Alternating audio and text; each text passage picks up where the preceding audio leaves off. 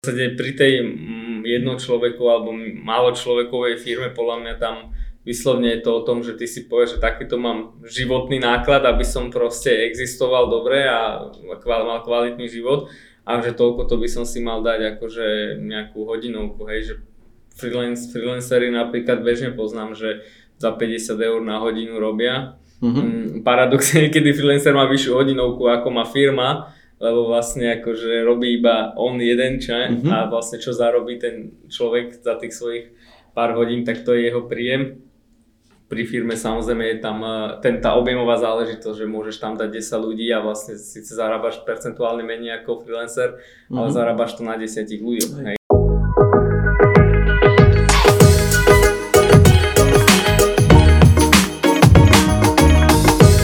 Ahojte milí priatelia, dovolte mi, aby som sa predstavil, volám sa Mate, spolu so mnou je tu Gríši, ktorý je CEO spoločnosti EZO. Povedz ahoj.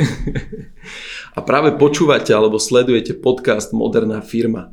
Bežne tu sedáva spolu s Gríšim práve Jablko, ale dneska sme sa rozhodli, že preberieme nejaké otázky v rámci biznisových vecí, alebo teda biznisovú, rozbereme viac biznisovú tému. A hneď položím prvú otázočku na Gríšiho, ktorú nám poslal Juraj, takže čítam. Ahoj Gríši, Chcel by som sa ťa opýtať, ako sa približne pohybujú marže pri tvorbe web stránok alebo prípadne naozaj aplikácie alebo teda e, tvorba e, web stránok. To znamená, koľko si firmy účtujú ako hrubú maržu, keď tvoria nejaký projekt pre zákazníka. Tak skús nám niečo k tomu povedať viac. No, zložitá otázka, tak um, asi odpoveď trošku rozsiahlejšia, že záleží od toho, že ako, a ako, aký má biznis model tá firma a v podstate asi by som to rozdelil na také dva základné. Jedna je, že v podstate firmy účtujú nejaký mandate rate, čiže akože človeko e, deň alebo človeko hodinu, čiže tam tá marža závisí od toho, že aký máš náklad. Ja neviem, ak mm, developerovi platíš 20 eur na hodinu tak a fakturuješ 50, tak v zásade máš viac ako 100% maržu, akože ak nerátaš samozrejme všetky ostatné náklady. Uh, väčšinou, čo poznám slovenské firmy, tak uh, tie hodinovky sa pohybujú, ak sa bavíme o firmách a nie freelanceroch, tak sa pohybujú reálne od nejakých, ja neviem, 50 eur proste k 70, 80, to sa bavíme asi o tých, povedzme, mm, firmách do 30, 40, 50 ľudí, tie väčšie už samozrejme majú tie hodinovky inak. Firmy, čo robia, uh, že projektovo, že proste nacenia povedzme nejaký projekt na základe nejakej špecifikácie, tak tam tá marža podľa mňa vždy je úplne iná. Nemyslím si, že niekto dokáže zopakovať jednu maržu v jednom e, projekte a rovnako v druhom. Hm, čo som sa bežne stretol, bolo, že ja neviem, keď niekto odhadol projekt, povedzme náklad na 5 litrov, tak si tam ešte 100% proste nahodil, mm-hmm. čo ale neznamená, že na konci dňa keby tá marža 100%, to je ten keby taká hrubá marža by som povedal a potom sa tá marža okreše. Taký market štandard podľa mňa pri akože už očistený o všelijaké náklady a takéto je, že ti ostane možno nejakých 30% pri najlepšom Hej, ak sa bavíme o klientoch uh, slovenských, hej, že keď sa bavíme o zahraničných, samozrejme to je úplne niečo iné. Hm, a máš ešte aj nejaký prehľad v iných segmentoch? Napríklad to, aby sme si tak vedeli porovnať. Jasné. No tak čo viem, tak sú iba dva segmenty alebo, alebo tri, ktoré majú väčšiu maržu ako má ITčko. To číslo jedna je drogový segment. Čiže drogový segment. predaj drog má vysokú maržu, potom uh, farma, farma biznis má vysokú maržu, a potom teraz neviem, že či to bol finančný segment a, a ITčko, to záleží asi od, aj od produktu, ale ak sa bavíme o vývoji na mieru, tak uh, v podstate to patrí medzi top segmenty. Dám druhý extrém, že nejaký predaj chleba, tak to sú úplne, že minimálne marže, alebo predaj hardvéru, elektroniky, to, to je pár jednotiek percent, však stačí si pozrieť tie firmy, ktoré majú 200 miliónový obrad, alebo tak nejak a majú proste, ja neviem, dvojmiliónový zisk, hej, mm. alebo niečo takéto. Takže, no, tak, tak Takže zhrnutie CC, ak si spomínal, tak tých 30% je také optimálne, ak dokážeš tak, mať maržu. Podľa keď 30% na konci dosiahneš, že získaš, že teraz vieš, urobil si celú robotu, mm-hmm. všetko, zaplatil si všetkých ľudí, všetko a dostanete 30%, tak môžeš byť akož veľmi rád. Mm-hmm. Hej. Sa, stačí sa pozrieť aj po svete, že m, také tie obrovské giganty, že Apple, Facebook, Google a tak, že v podstate jediná výnimka, jedine dve výnimky v tom technologickom svete, ktoré majú že násobne väčšiu maržu je teda Apple, mm-hmm. potom ďaleko, ďaleko nikto, Google a už potom všetci ostatní sa proste akože vyrovnávajú, v podstate ten operation cost je strašne veľký mm-hmm. a síce zarábajú veľa, ale percentuálne pomere tomu, čo, aký majú náklad, je to proste menej ako 30%. Mm-hmm. To tuším, že iba Apple to má na 30%. No teraz rozmýšľam, že či sme vôbec niekedy ináč aj porovnali, teraz sa vrátim k tomu vývoju, že či sme niekedy porovnali, že, že akú najlepšiu maržu sme kedy dosiahli, či pri, uh, keď sme mali fixed price, alebo či agil. Ako predpokladám, mm-hmm. že agilný vývoj by bol asi určite lepší v rámci teda, uh, alebo vyššie marže, predpokladám. A, ale tak ťažko povedať. Že... Tak na začiatku, v ktorom momente sa na to pozrieš, či na začiatku alebo na konci projektu. Na začiatku ti okay. vždy vidia asi, keď robíš uh, akože projektovo, že budeš mať väčšiu maržu, ale keď dokončíš reálne ten projekt, tak proste zistíš, že tú maržu si vôbec nemal takú, ako, ako, ako si si naplánoval.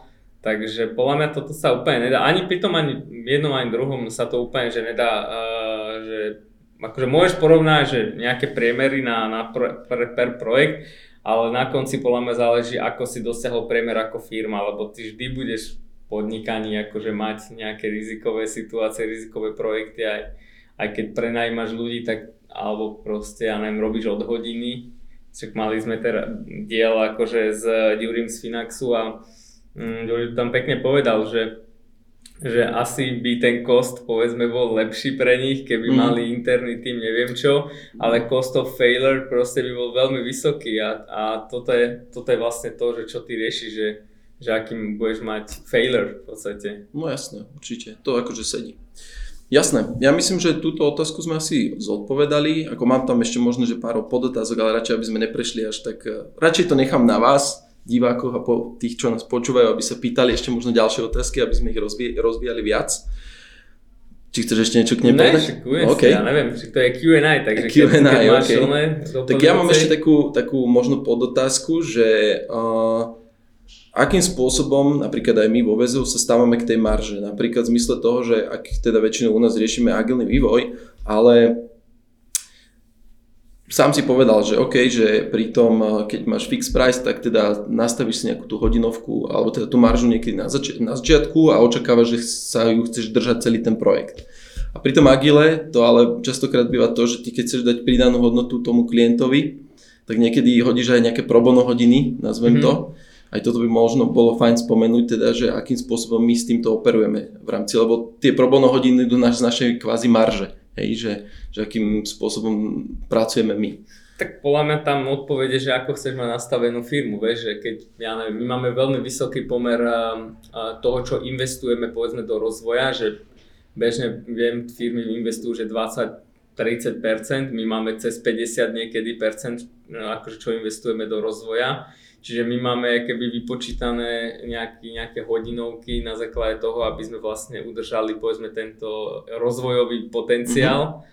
A, a samozrejme povedali sme si, že chceli by sme akože mať aj nejaký akože zisk na konci. Čiže podľa mňa to súvisí skôr od svojou ambíciou, že keď si povieš, že chceš dosiahnuť nejaký takýto výsledok, že povedzme chceš mať miliónovú firmu a chceš, aby tá firma aspoň ročne zarobila 200 tisíc akože Uh, akože pred zdanením alebo niečo takéto, tak potom si musíš vnútri tej firmy nastaviť vlastne keby tie váhy tak, aby vlastne ti to vychádzalo, hej. Akože teraz je to strašne zložito, ale v podstate je to pomerne jednoduché.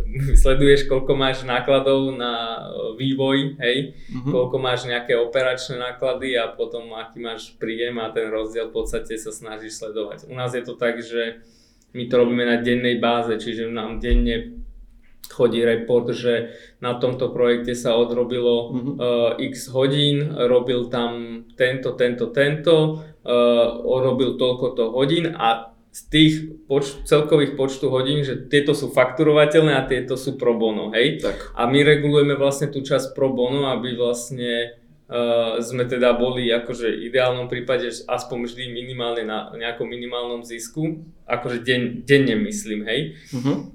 A uh, v podstate sledujeme si, že koľko investujeme uh, do čoho, hej, a po, to potom meníme. Ja len doplním, že sledujeme príjma aj z veľkej časti tie pro bono hodiny, aby to bolo presne, že aby to prinášalo tú inováciu a znova, aby sme vedeli replikovať tie, tie investované, ten investovaný čas. Jasné, tam si možno treba povedať, že to pro bono to není, že, že, že, že povedzme, že urobili sme chybu, hej, alebo niečo. Jasné, aj, aj to tam je, ale v to pro bono alebo tých hodinách, ktoré keby, ja by som, sú, sú, sú, sú investičné hodiny do klienta tak, presne, tak. a samozrejme nejaká časť je povedzme, že sme zohľadnili, že niečo sme neurobili dobre, ale veľká časť je tam taká, že urobili sme nejaký technologický upgrade, ktorý povedzme dneska ten klient nevidí tú výhodu, alebo by ju nezaplatil, alebo nám to zjednodušilo tú robotu, alebo povedzme, ja som hovoril v predchádzajúcom dieli, že keď onboardujeme nejakého človeka, tak v podstate ja neviem, keď nie sme si, keď ho už nemáme na iných projektoch, že aspoň dvoch, troch vyskúšaných, tak keď ho dávame do plateného projektu, tak minimálne prvý mesiac ide polovička jeho kapacity akože ako naša investícia do tej spolupráce, uh-huh. čiže kvázi je to náš náklad. Takže tak, no. super, práve že veľmi díky za toto, že, tak, že sme mali možnosť to takto otvoriť ešte, lebo hovorím, že ono tá marža z môjho pohľadu je na jeden, po, na, akože z jednoho jednoduchý, je, dá sa na to pozrieť veľmi jednoducho, ale zároveň je fajné, keď si to presne rozsekáš, že čo s tou maržou všetko dokážeš robiť hej, a ako sa na ňu pozerať. Lebo to je presne o tých cieľoch, že nastavím si, chcem mať, mať na konci roka 200 tisíc, OK, nastavím si tak marže, dajme tomu a môžem si to sledovať a tak ďalej. Ale ak si poviem, že chcem riešiť inovačný vývoj, aj teda, alebo v rámci vývoja sledovať tie inovácie, tak je, to, je možnosť s tou maržou teda nejakým spôsobom dynamicky pracovať.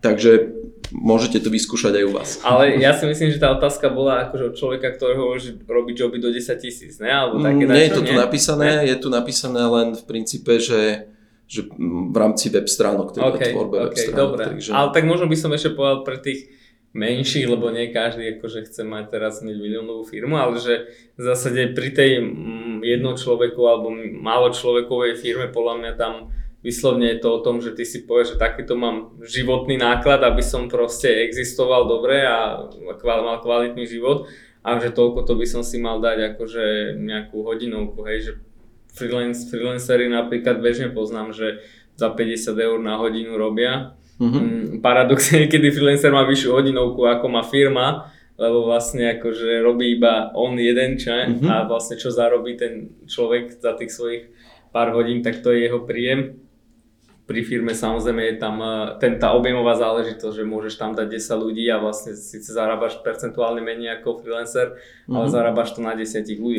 Hej. Ja to zase poznám z tej strany, keď som aj freelanceroval, alebo poznám veľa dizajnerov, freelancerov alebo x ktorí takisto uh, tú maržu relatívne majú veľmi vysokú, ale oni dokážu urobiť ten, že oni si neberú, že, že neberú kvanta tých projektov, to znamená, že oni zoberú jeden, dva projekty za mesiac a naozaj akože snažia sa mať tú, no. síce tú maržu vysokú, ale zase sú veľmi akože kvalitní. A, tak to tak, už je tom, tom lifestyle, hej, hej že proste, tak. že niekto chce mať pohodičku a proste zoberie si jeden projekt, ak má takých klientov, ktorí mu zaplatia proste povedzme za jeden projekt a bude si ho robiť, tak fajn, hej, že mm-hmm. ale mhm. to, toto není štandard podľa mňa, možno v tom dizajnerskom svete, ale ale ja to tak vnímam, že, eh, že ten vývoj, akože teraz odhľadnúť ten štandardný vývoj, nehovorím úplne to, čo presne robíme my, ale taký ten štandardný vývoj, ktorý proste už ustálený, robíš na nejakom rovnakom projekte, proste rovnakých technológiách, tak to sa stáva pomaly komoditou. Hej? Mm-hmm. No, tak určite, určite. Dobre, tak túto otázku by som asi uzavrel, myslím si, že sme sa aj venovali dosť, takže poďme na ďalšiu otázku, ktorú nám poslal konkrétne Chris. A čítam, je to trošku dlhšia otázka, alebo tak dlhšia debata. Tak poďme na to. Ahoj, mám biznisovú otázku, nečakané. Počúval som posledný podcast, kde si spomínal, že ak máte viacero klientov z jedného segmentu, pripravíme nejakú si platformu v úvodzovkách, ktorú potom ponúkame s rôznymi modulmi a možnosťami a službami a tak ďalej možno. Mám vlast, e, vlastný objednávkový systém na donášku jedla pre jednotlivé reštaurácie, e, ktorý je postavený na Laraveli. Momentálne mám dvoch klientov, pričom pre oboch mám, e, mám samostatný repozitár, kde spravujem frontend aj backend, ktorý potom beží priamo na domene klienta. Mám v pláne oddeliť backend aj administráciu do samotného packageu, ktorý nasadím všetkým a pripojím každému klientovi na mieru spravený frontend. Tomu asi rozumieme. Chcem osloviť viaceré reštaurácie, ktoré robia donášku jedla a nevyužívajú Volt, Foodpandu a podobné iné služby alebo iné platformy, ktoré si pýtajú väčšinou 10 až 30% z objednávky a chcem, ich, eh, chcem im ponúknuť nejaké moje riešenie. Teraz otázka konkrétne na teba, Gríši, alebo na nás. Eh, eh, ako by, som, ako by mal teda naceniť toto jeho riešenie pre budúcich klientov? Doplním ešte, chcem ich osloviť e, viacero, ale nie som si istý, akú cenovú stratégiu mám zvoliť. Nechcem z toho urobiť službu za 100 eur, pretože by, to, e, by, to, by som to musel mať, e, by musel mať väčšie množstvo klientov, to znamená, že predpokladám, že chce dodávať kvalitu, pretože by som musel uh, mať veľa klientov, aby som mohol mať, uh, aby som bol teda cenovo spokojný, aby mu to zarábalo. Tiež mi ale nepríde správne od každého si pýtať uh, znova za vývoj a tak ďalej ktorý bol asi drahý, e, ktorý už dávno prebehol a zaplatil ho, e, ktorý, by ho, ktorý vlastne zaplatili tí dvaja klienti už, ktorých teraz má. Vieš mi s tým pomôcť? Tak poďme na to. Uh, tak dosť veľa, zložitá, veľa, ale veľa, veľa informácií, ale ja ti budem priebežne no, uh, refreshovať. Takto, že nepoznám firmu, ktorá by sa nepokúšala akože urobiť niečo reusable, že proste by človek akože iba napájal klientov a povedzme nejakú časť akože customizoval. Doteraz som zároveň aj nevidel žiadnu firmu, ktorej by sa to naozaj dobre podarilo, či už to je na úrovni frontendu alebo proste na backende. Vždy to narazilo na to, že keď už bolo povedzme viac klientov, každý mal nejakú akože inú custom požiadavku a vlastne človek čelil keby vždy tej istej otázke zo všetkých strán, že či idem teda pre jedného klienta niečo customizovať a, a čo s tým, alebo proste akože zachovám si to svoje jadro a budem proste iba dávať to, čo vlastne mám a budem rozširovať. Lebo tá myšlienka akože znie akože veľmi pozitívne uh-huh. a mhm. lákavo, však my k nej, tiež k nej smerujeme, že že budeš mať nejaký akože infraštruktúru to nazvem, či už to bude backend, frontend, čokoľvek a vlastne budeš mať x klientov, ktorých nechceš ale mať ako nejaký produkt, že proste, že im účtuješ 100 eur, ale budeš im účtovať povedzme 1000 eur alebo nejaké väčšie číslo. Zároveň ale nebudeš robiť ten custom vývoj, ale vlastne budeš kvázi poskytovať nejakú Poskytovať. licenčný biznis, hej. Ale uh, no, aby som sa nestratil, že podľa mňa to úplne možné nie je zatiaľ, pokiaľ pokiaľ vyslovne nebudeš robiť to, že teraz na všetkých tých projektoch, kde máš povedzme či už toho frontendového zákazníka, backendového, tak vlastne budeš synchronizovať tie backendy, uh-huh. frontendy. My sme sa o to pokúšali viackrát, uh, zistili sme, že to nemá význam, hej, že, lebo to, to je keby taký skôr filozofický uh, pohľad, že klienti, ktorí chcú že krabičku, sú úplne iní klienti, ktorí nechcú tú krabičku, hej, uh-huh. že ktorí chcú proste, že inú krabicu, ktorú mu ty postavíš a tým pádom v zásade narážaš na to, že, že ako nastavíš svoju firmu a svoj produkt na to, že či ideš robiť proste masovo za tých 100 eur proste pre 10 tisíc ľudí, alebo ideš robiť proste 10 klientov po 1000 eur, alebo uh-huh. ja neviem, po 10 tisíc, hej. Že podľa mňa, že tieto dva, uh, dva approachy idú vyslovene, že proti, proti sebe. sebe. Hej? Mhm. A uh, tam potom akože na rôznych úrovniach sa môžeme baviť, uh, že, že tam naražajú, naražajú na kleše uh, a jedna z nich je samozrejme tá cenotvorba, lebo paradoxne ja poznám aj firmy, ktoré robia obidvoje, že tvária sa, že, že No, Tuto za 100 eur ponúkam uh-huh. a niekomu proste iba zmenia tú cenovku o 1000 eur, o 10 tisíc a že vlastne menia tú stratégiu akože uh, toho predaja, hej. Uh-huh. Takže, ale podľa mňa ešte pred tou stratégiou predaja, uh, čo on rieši, je skôr tá technologická stratégia, že, uh-huh. že ako budeš vlastne uh, pristupovať k tým požiadavkám jednotlivým od tých klientov a, a že či budeš ich zohľadňovať alebo či vždy budeš iba len zbierať do nejakého akože koša a budeš potom robiť nejaký univerzálny plugin. Lebo už zoberieš nejaký univerzálny plugin či už na frontende, povedzme nejaký obyčajný formulár, niekto chce mať 5 polí, niekto chce mať 6, niekto chce mať uh, jedno pole s takými uh, podmienkami a tak ďalej. Hej, že, a to sa bavíme iba o formulári. Ale aby som odpovedal, no že podľa mňa tá odpoveď je znie tam, že akú má ten človek víziu s tým svojim produktom, ak jeho cieľom je servisovať uh, zákazníkov, ktorí majú custom požiadavky, tak potom tak by sa mal na to pozerať. A tam podľa mňa není o čom, že ty môžeš si rozdeliť aké by ten produkt na dve časti, jedna je povedzme, že licencuješ za to, že už si proste rok, dva do toho investoval, čiže môžeš si vypýtať proste nejaký peniaz za to, že proste štartovacú čiaru si niekomu posunú niekde inde. A potom tam môžeš pridať tú časť toho customizovania a to, za to by si podľa mal vypýtať ten človek, hej?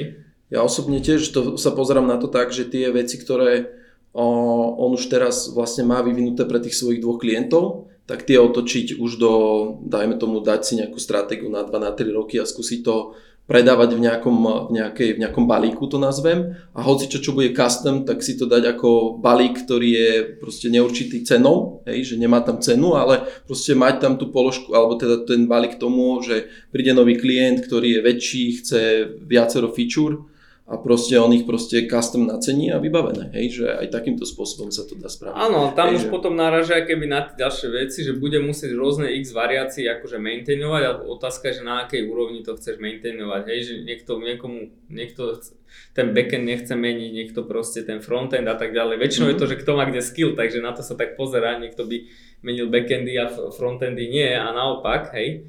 takže to je vždy akože rôzne. Ja, som, ja na to tak pozerám, že najlepšia rada by bola, naj, najlepšia, najstupinnejšia rada je, že proste OK, keď dáva Volda, Foodpanda, že 10 až 30% z objednávky, OK, ty daj 5, vieš, a máš to, čo absolútne, ale akože nedáva taký, že biznisovo to dáva jasné, že zmysel, že budeš mať možno no, viac klientov, no, otázka, ale, že aké služby ponúka. Vieš, len tam treba povedať takú vec, že, že uh, to je moja teória a nemám, nemám skúsenosť s Voltom ani Boltom ani nič, ale myslím si, že to veľmi takto je, akože všade, že oni majú na úrovni zákazníka, že majú ten frontend práve že unifikovaný, hej, že ty proste, kto si stiahne z App Store, proste tú aplikáciu jednoducho bude, uh, bude rovnaká, hej, mm-hmm. a, alebo do z Google Store ale na úrovni backendu ja si nemyslím, že oni sú akože unifikovaní. Mm.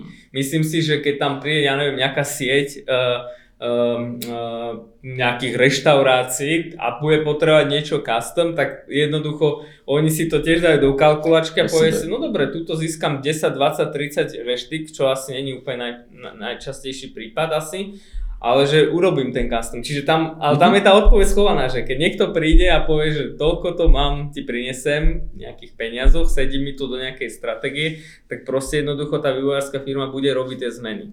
Hej, do, ja si pamätám časy, keď Microsoft, čo vlastne robí operačný systém produkt, alebo prehľadač, tak oni robili custom prehľadače pre veľké korporácie, že vlastne mal si custom Internet Explorer, ale vyrátali mm-hmm. si tú cenovku, že proste jednoducho ja neviem, urobiť pre vládu uh, Ameriky mm-hmm. uh, custom Internet Explorer Microsoft, tak je iná cena. Čiže, čiže vyslovne podľa mňa tam to náraža ako na tie dve veci, že či to že či tam máš proste tú ambíciu, povedzme ako nejaká firma, že takto chceš fungovať, alebo potom na tie peniaze to náraža. Ale hlavne si myslím, že, že nedá sa robiť uh, customizovaný, nedá sa robiť produkt unifikovane, pokiaľ ty tam máš rôzne typy zákazníkov rôznymi potrebami a povedzme si na rovinu, ak sa bavíme o slovenskom trhu, že keď sme sa bavili iba o reštauráciách, tak to je strašne malý počet na to, aby uh-huh. vlastne človek unifikoval na uh-huh. takúto množinu ľudí proste Určite. nejaký produkt. Hej? hej. Preto tie produkty na Slovensku ako nemajú nejakú veľkú akože šancu v, vo väčšine segmentov, lebo strašne malo z tých segmentov počtom čist, čisto je malý, hej, že povedzme je strašne málo cestovných kancelárií, mm-hmm. je mhm. ma, akože najviac je asi reštaurácií, hotelov Jasne. a ja neviem čo. Ale to je už všetko a tam si už skončil. Čiže ty potrebuješ aj objem, aby si vlastne pre, ja neviem, povedzme, vymýšľam si, ak by si mal 100 tisíc reštaurácií, tak potrebuješ, že v tak, takom prostredí dokážeš povedzme pre 5 tisíc možno unifikovať, ktorí budú mať Te veľmi potreby, podobné že? potreby. Áno, áno. Súhlasím. Takže neviem, či som odpovedal. A myslím si, že Chrisovi sme celkom v pohode odpovedali. Mm, však v prípade sa nás Chris ešte spýtaj alebo napíš nám nejaké otázky, ktoré ťa budú zaujímať, doplňujúce. Veľmi radi ti môžeme skúsiť na to odpovedať. Ďakujem. Ja stále akože mám v hlave, čo sa týka tejto otázky, ešte to, že on spomína teda, že, alebo teda píše, že ako keby tam bol on sám vývojár, jedine, čo by som v prvom rade odporúčal určite e, ten tým nejak nabustovať, hlavne technologicky si to uh, dobre podchytiť, lebo samotný biznis, keď je dobrá, dobrý, dobrý pro, produkt alebo službu, ktorú bude ponúkať a technologicky bude mať dobre postavenú, tak vlastne ten biznis už sa vždy dá nájsť, hej, že presne buď si vybere jednu cestu, druhú cestu, hej, a tak ďalej. To už potom môže zvážiť teda naozaj, že či teda unifikovať alebo robiť custom. Mhm. Ja si myslím, že v rámci našej krajiny a s takým tímom, ak má malý tím, tak je určite ideálne ísť, že customizovať, e, teda že robiť vyslovene, že custom vývoj pre nejakých pár klientov a tomu môže celkom fičať, hej, že Takže... No ja, ja teraz ma hneď napalo, keď si hovoril, že podľa mňa úplne sa ale ani nedá to robiť tak, že ty prídeš a urobíš proste unifikovaný produkt. Väčšina produktov, ktorí proste, že, že tak akože dve cesty, hej, že keď máš dosť peňazí a času, nejaký si startup za, zarajzovaný peniazmi, tak môžeš proste akože kvázi mm, ísť rovno do toho, že ideš robiť unifikovaný produkt a proste mm. pivotuješ stále nejakú verziu. Ale keď nie si takto nastavený, že ideš rýchlo, rýchlo, rýchlo robiť, tak para, že cesta k unifikovanému produktu je cez custom vývoj, Jedin. lebo ty vlastne zistíš reálne, že keď budeš robiť custom, že či máš tam naozaj tú dostatočnú množinu tých klientov, ktorí majú veľmi podobné akože potreby. Hej, čiže ty vyslovne podľa mňa, akože teda odpoveď na to je, že podľa mňa, že on by mal začať, alebo že cez ten custom vývoj neba, nebať sa pýtať si aj za to isté x krát ano, tie isté peniaze. Uh, samozrejme nemusí tam dať 100% tých istých, ja neviem, keď niečo robil 100 hodín, tak nemusí si vypýtať za 100 hodín, môže si vypýtať za 70, stále to je lacnejšie, ako by to, keby to niekto si dal nakodiť, ale uh-huh. že mhm.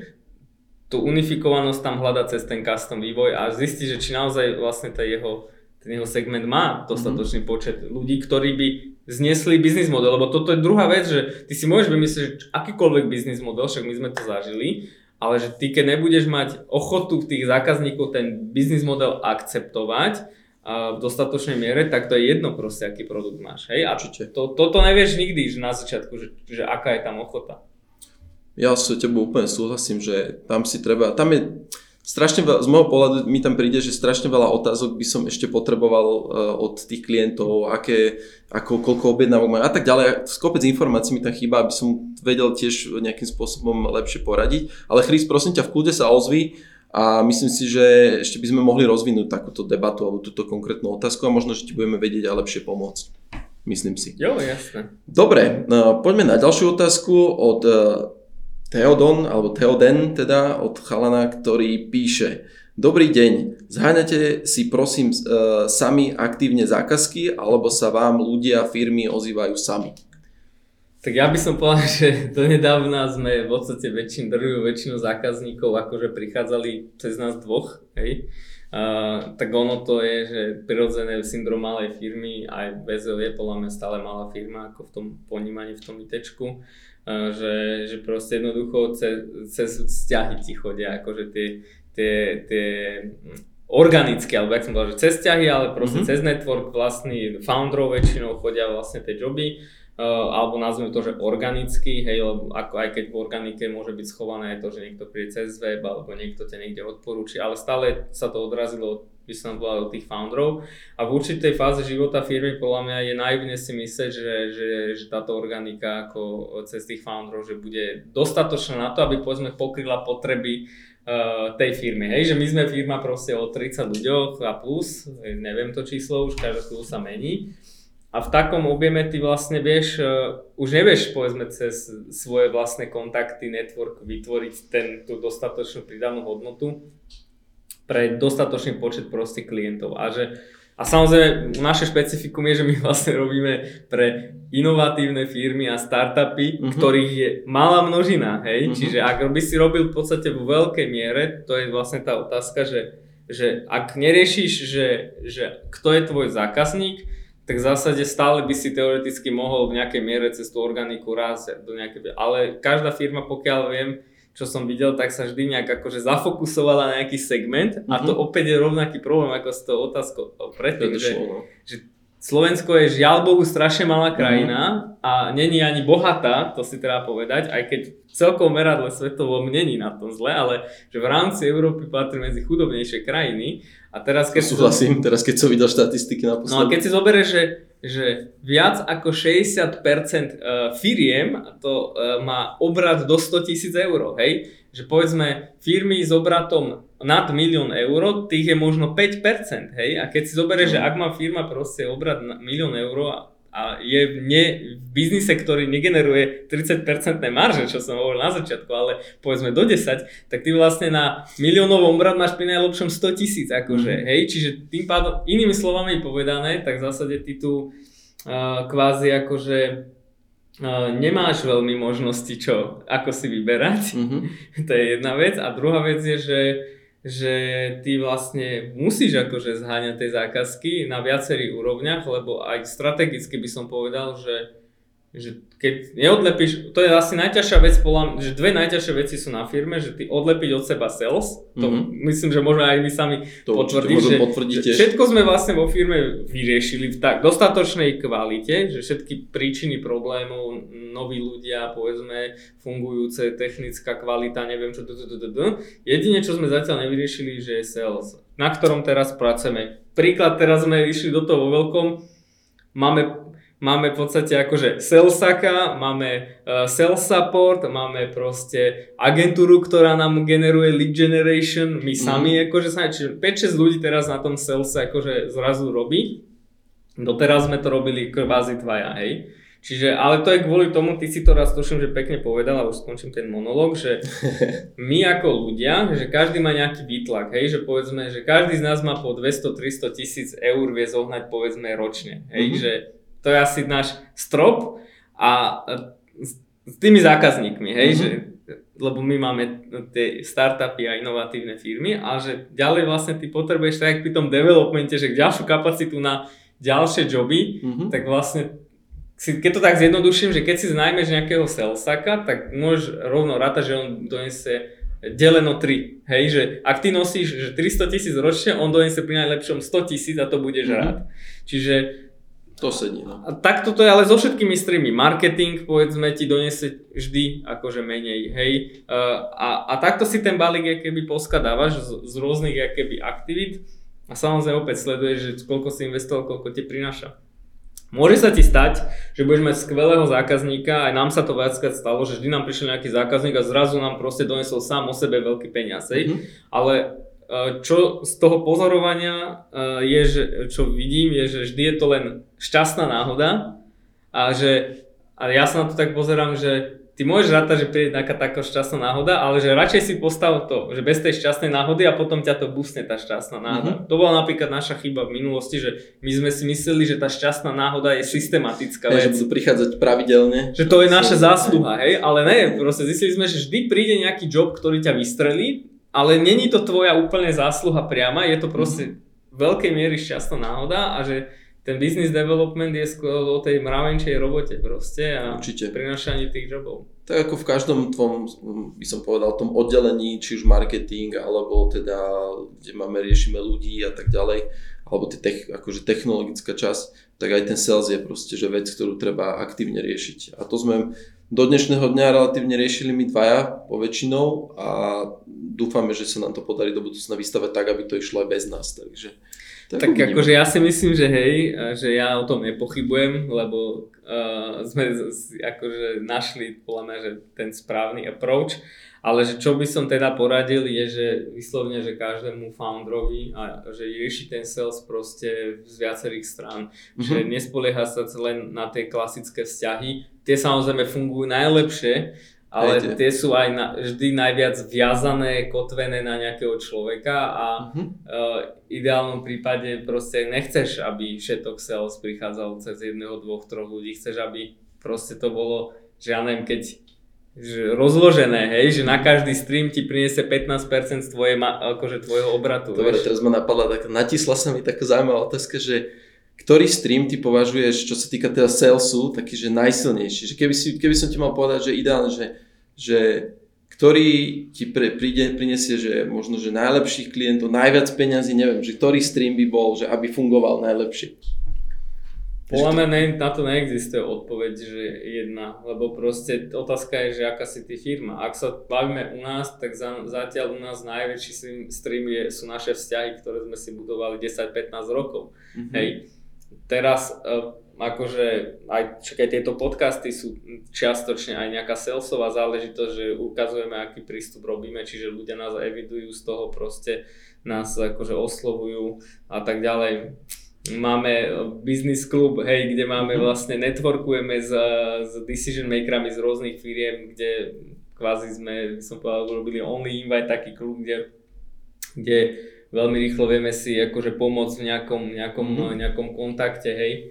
Kde si vymeniate nejaké know-how. Presne tak. Mne sa osvedčilo uh, chodiť na eventy uh, také, kde, ktoré sú drahé, mm-hmm. uh, kde nemôže k- každý tam prísť lebo vlastne to si potom tí ľudia rozmyslia, že či dám 500 tisíc eur alebo 1500 eur za event. 500 tisíc eur. 500 tisíc eur alebo 1500 eur proste za event a potom akože iný, inú akože škálu človeka tam máš, proste aj tí ľudia vedia, že tam ich potom nebude každý obchodovať. Ale mm-hmm. na tieto veci musí byť podľa mňa človek pripravený, že nemôžeš akože preskočiť tú fázu, ak si jedno, dvoj, troj, desať členná firma, že nemôžeš skočiť hneď na to, že pôjdeš povedzme networkovať na tej úrovni najvyššej alebo s tými najvyššími akože mm-hmm. decision makerami, lebo jednoducho ťa prekúknú. Ak tam ideš s tým len, že ideš niekoho obchodovať, tak tí ľudia tam nejdú s tým cieľom, preto si tých 1500 eur zaplatia. Hej, hej. Takisto aj ten biznis klub, že my tam nejdeme s cieľom, on sa to byl biznis klub, ale my tam nejdeme s cieľom sa obchodovať. My vieme, že keď bude nejaká príležitosť, kde bude niekomu dávať zmysel, tak prirodzene budeš oslovovať z toho kruhu, ale není primárny zámer, že ideš teraz niekoho obchodovať na tom stretnutí. Hej. To, to potom veľmi rýchlo tí ľudia akože sa rozprchnú. Hej. No naj, najhoršie podľa mňa je, že akože staviať na jednu kartu. Že to, je, to je jedno, že na ktorú, mm-hmm. ale že proste, že na jednu jedinú a neskúšať ďalšie veci. Hej a hľadať vlastne, kde, čo funguje. Preto som zapýtal tú otázku, že ktorý som chcel k tomu smerovať, že ktorý ten stream salesu je pre teba akože najsilnejší a presne premostiť to do toho, že aj tak je najideálnejšie robiť sales na všetky možné, akože rôznymi streamami, teda či už aj cez ten marketing, a či, či už cez ten eh, akože eh, sales team, alebo takýto proste, že ísť cez kontakty a tak ďalej. Tak Najsilnejší stream je ten, ktorý si zatiaľ neobjavil. Hej, hej, určite. No. to je najsilnejší. Musíme, musíme ešte objaviť. Budeme ho objavovať ďalej. No, podľa treba povedať, že neexistuje podľa že silný, najsilnejší stream, že to je možno tá chimera, mm-hmm. že, že, že ak si v určitej veľkosti už nemáš že jeden najsilnejší stream, už máš veľa streamov a tie sú raz za čas silnejšie ako ostatné, ale vždy je to len dočasný stav. Hej, hej. No určite to na jednu kartu to dávať je to veľmi nebezpečné, to je jasné. Dobre, ja myslím, že sme e, na dnešný podcast otázky vyčerpali. E, my si pripravíme potom ešte do budúcna nejaké ďalšie otázky. A ak by ste mali nejaké aj ďalšie doplňujúce otázky alebo niečo iné, čo by ste sa nás chceli spýtať, tak nám napíšte na mailovú adresu, Gríši? Moderná firma zavinačvezo.com Prípadne nám to napíšte niekde tam dole pod, do tých komentárov a dajte nám nejaké tie lajčiky, páčiky, tie algoritmy, ak to Jablko vždy pekne vie povedať, na, že to majú radi. A my vám veľmi pekne ďakujeme, že nás sledujete a sledujte nás naďalej, takže ja vás pozdravujem, čaute. Čaute.